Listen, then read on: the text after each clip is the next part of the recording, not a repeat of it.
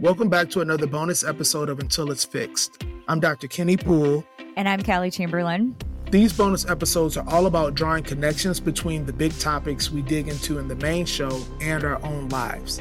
In each episode, we'll talk through one thing we can do for ourselves related to those topics.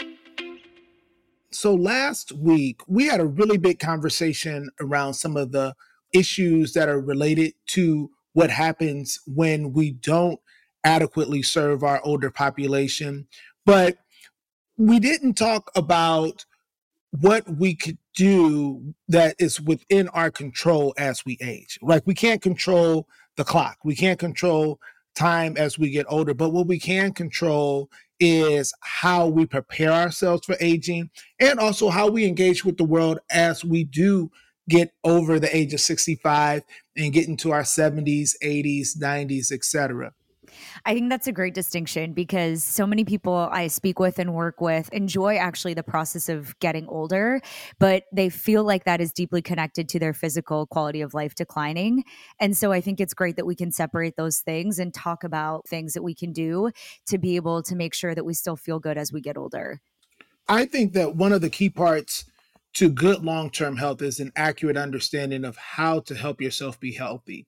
And mainstream culture is full of misconceptions about that. A lot of people think that you have to be extremely active in terms of high impact or really vigorous exercise in order to stay and be healthy. And there's some truth to that, but there's a big misconception. I mean, we do tell people that it's important for them to get 30 to 60 minutes of moderate exercise three to five times a week. And I like to tell patients that I define moderate exercise as something that's going to get your heart rate up and cause you to have a little bit of sweat. But we all know that for some people, that's not enough. And for other people, that's not possible. And so we should think about what are other things that we can do in our day to day lives to stay active that will give us just as much bang for our buck as the vigorous exercise that we think of stereotypically in the gym or when we hear about people that are weekend warriors or doing really high impact exercise. Yeah. I like this idea of like what is easy. And so, moderate exercise, being able to just move our bodies a little bit more, taking the stairs, walking a little bit longer if we're taking a pet outside, all of those things seem a little bit more accessible than thinking about getting in 30 to 60 minutes of intense exercise, especially if you have a lot going on that can feel overwhelming. Yeah. And the other thing that I like to think about, Callie, is what can you do? In some of your normal activity? What can you add to some mm-hmm. of your mm-hmm. normal activity that will give a little bit of boost of exercise? So, for example, I love playing golf. And, you know, before the pandemic, particularly because I lived in Arizona, most of the time, if I play golf with a group of guys, I'd ride in a golf cart. And you know, in Arizona, a lot of the golf courses, the holes are very far apart. And so we rode in golf carts. Well, once the pandemic came along and people wanted to practice social distancing, the golf carts got thrown to the wayside and more people started walking when they played golf. And so something like that is a small variation, but can create a huge impact in exercise for something that people are already doing anyway. Yeah, I love that. I live in New York City, and so I'm walking everywhere. And I've noticed that when I travel to other countries, they're also naturally walking everywhere. And that's something that's accessible to a lot of people as well. I love the example of, you know, being on the golf course and doing that. But it's such a mental health thing for me, but also just getting in some extra steps and like feeling healthier in my day to day. Right. And I'm glad you mentioned what you've experienced in other countries because we also know that we live in a very diverse environment here in the United States even right? There are some people that live in extremely walkable neighborhoods in terms of safety and amenities and others that live in walkable neighborhoods in terms of access to stores and things like that.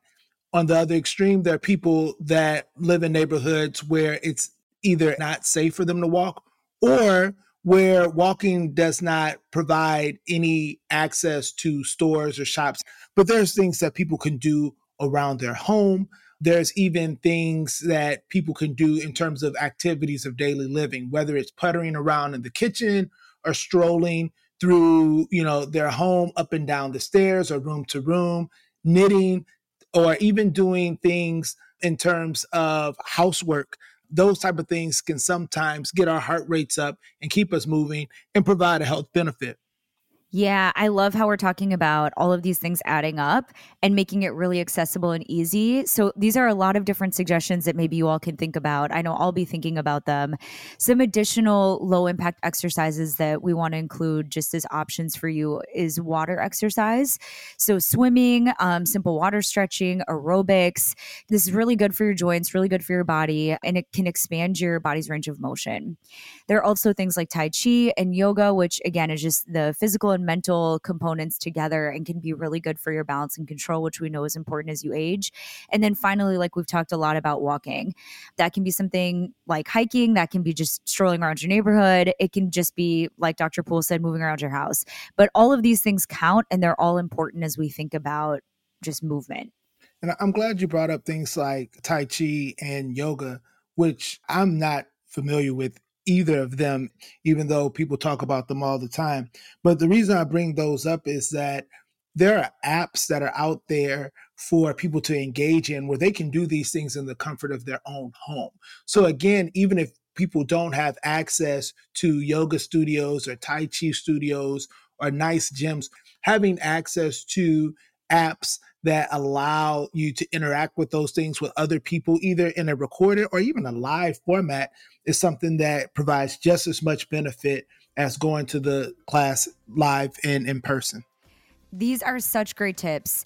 Thank you, everyone, for joining us for One Thing Today, where we talked about starting to invest in low impact, gentle exercise that will be able to keep us moving even as our body's needs and abilities change. Join us next week for a conversation on an important topic in my life mental health and therapy. Make sure to subscribe and follow so you get notified of future episodes. Catch you next time.